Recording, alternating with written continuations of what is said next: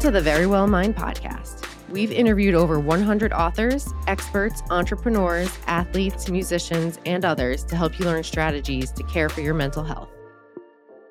This episode is hosted by psychotherapist and best-selling author Amy Morin. Now let's get into the episode.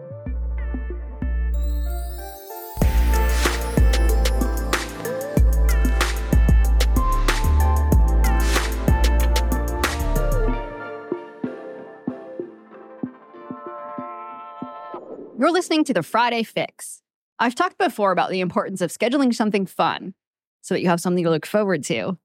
This is a skill that in the therapy office we call pleasant activity scheduling. Essentially, it's just about putting something on your calendar that you enjoy. It could be something simple like, I'm going to watch a TV show on Friday night at 8 p.m., even if you plan to watch it alone. Or it might be something bigger like, I'm going to meet up with some friends that I haven't seen in a long time for a weekend trip.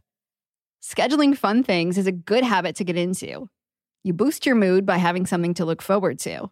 And by putting it in your calendar, you increase the chances that you'll actually do it. Because too often, those fun things that we plan to do just get pushed so far down on our priority list that we never get to do them. But what about when you don't feel like doing anything? Depression can often be the culprit, and it makes it hard to plan those fun things for ourselves. In fact, if you're feeling depressed, you might not feel like putting anything on your calendar at all because nothing sounds fun. Spending time with your friends might sound like it's too exhausting when you're feeling low. That's one of the problems with depression. It creates this vicious downward spiral. It zaps your desire to do things that are good for you, like exercising, spending time with people, or doing the hobbies that you normally love. Depression also sucks the energy out of you, so you might feel too tired to do most things. Then the less you do, the worse you feel. And the worse you feel, the less you do. I meet with a lot of people in my therapy office who sometimes feel like they want to do things, at least at first. They might agree to hang out with friends or they might plan to visit the beach. But when the time comes, they just don't feel like they can do it. So then they cancel or they just don't show up. Then they feel guilty for not going or they beat themselves up for not having the energy to follow through with their commitments. That was the case for one of my clients. She went through a really difficult breakup. Afterwards, she didn't feel like doing anything. She didn't think she was much fun to be around, and spending time with people didn't sound particularly enticing.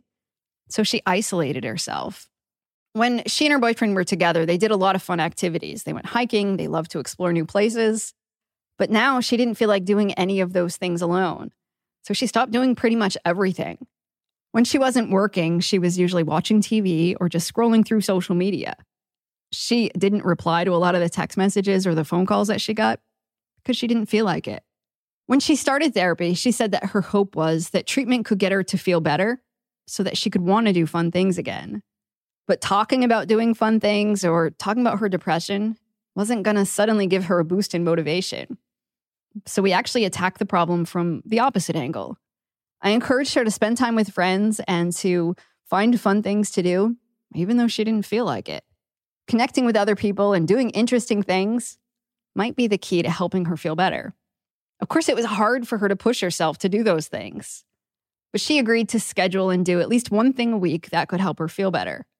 She invited one friend for coffee, and then the next week, she invited her cousin to go for a walk in the park. Those things didn't help her feel better right away, and pushing herself to do them was hard. But by doing it every week, she said that they started to feel more like good habits rather than chores. And over the course of a few months, she started to feel better. She said she was establishing a new sense of normal for herself without her boyfriend. And she started to feel better because she was connecting with other people and trying new things. But even if you can't pinpoint a specific event that triggered your depression, like a breakup, you might find that you've given up a lot of things that you enjoy slowly over time. Of course, the pandemic caused most of us to give up a lot of the activities that we loved. And even though you might be able to resume a lot of those activities again, you might find that you don't feel like it. Even if you don't have diagnosable clinical depression, you probably have times when you get stuck in a rut. Maybe there was a class that you used to love to go to and it ended. Or maybe you quit going to the gym and it's taken a toll on your emotional well being. It's important to find strategies that help you feel your best. And it's important to do those things even when you don't feel like it. When you change your behavior first, the feelings often follow.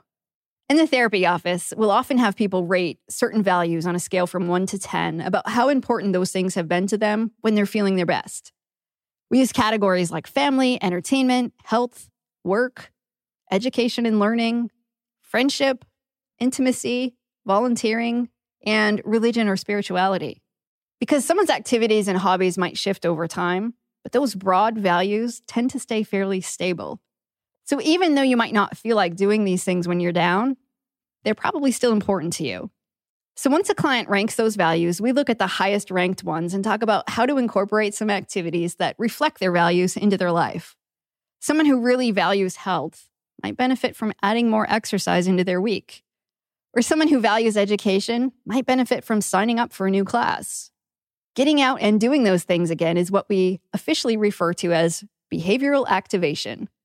Research shows behavioral activation is effective even for people with moderate and significant depression.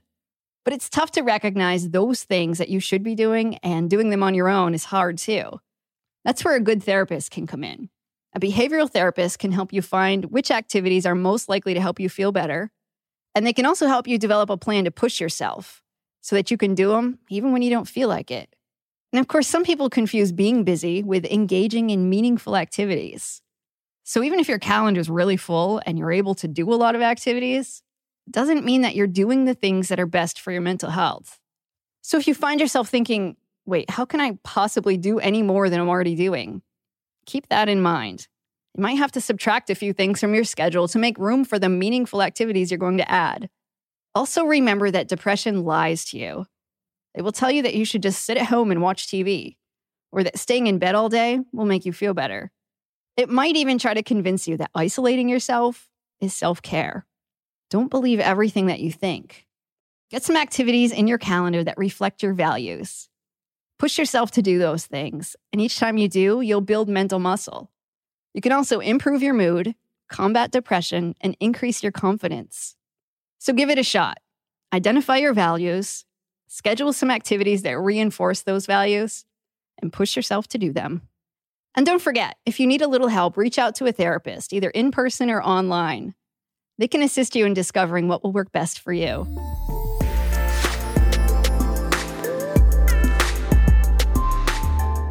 Thank you for listening to the Very Well Mind podcast. If you found this episode informative, please share the episode with your friends and family and leave a rating and review wherever you listen to podcasts. To learn more about the Very Well Mind podcast, you can head to verywellmind.com slash podcast.